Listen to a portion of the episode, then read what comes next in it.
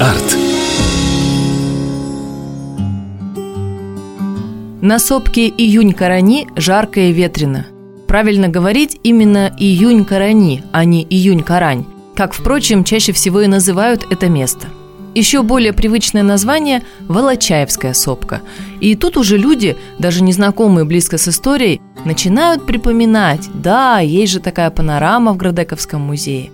И называется она Волочаевская битва, и речь вроде как идет о той самой местности за мостом в сторону еврейской автономной области. Хорошо, если помнят, чему посвящена эта экспозиция. Печальнее, когда не знают совсем ничего – ни о Дальневосточной республике, ни о захвате в декабре 1922 года Хабаровска белоповстанцами. Впрочем, никогда не поздно узнать о своей истории. Вот в минувшие выходные на сопке «Июнь-Карани» прошел исторический фестиваль. Были и фотозоны, и мастер-классы, угощали гостей солдатской кашей, показывали старое и новое оружие. А финальной точкой стала военная историческая реконструкция, которую назвали подвиг Фуюани. Но давайте начнем сначала. В 1908 году, примерно в 50 километрах западнее Хабаровска, семейство Волочаевых основало поселение. Это был большой кубанский казачий род, и вскоре деревушку эту стали называть Волочаевкой. Сама сопка звалась Июнь-Карани, и примерный перевод с приамурских наречий – место встречи всех племен – это была действительно значимая возвышенность, где так хорошо было встретиться раз-другой в год. И для оборонительных целей сопка тоже подходила хорошо. В 1922 году на Дальнем Востоке продолжалась гражданская война. Да куда еще было бежать колчаковцам и другим остаткам сопротивления Запада? Только на Дальний Восток. Эти силы уже, кажется, смирились со своим поражением – еще в апреле 1920 года была создана формально независимая Дальневосточная республика, и уже в июле власти договорились с японским командованием об уходе белых войск. И к ноябрю они через территорию Китая перешли в Приморье. При пересечении китайской границы было сдано оружие, и казалось на этом все. Белая армия разоружена, последний очаг гражданской войны на Дальнем Востоке вот-вот погаснет. Но 26 мая 1921 года во Владивостоке произошел переворот.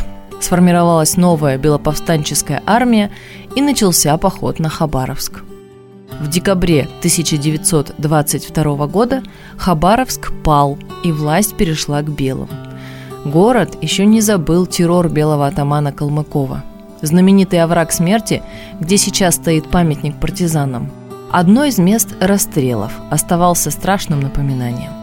Но после захвата Хабаровска партизанское движение в Преамурье приобрело невиданные масштабы.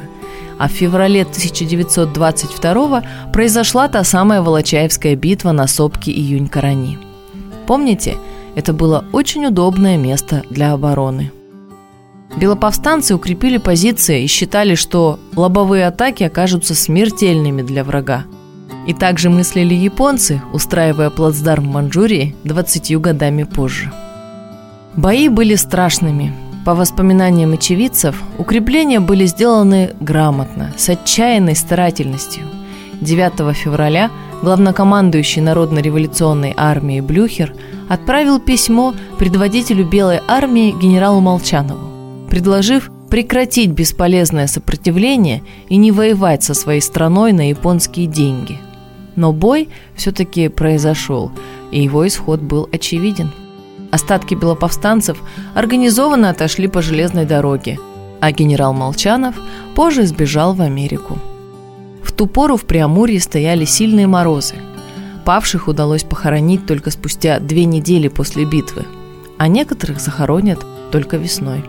В 1928 году рядом с братской могилой построили тот самый небольшой музей – После развала Советского Союза он пришел в запустение, но несколько лет назад в здании начался ремонт, и заново музей открылся в прошлом году.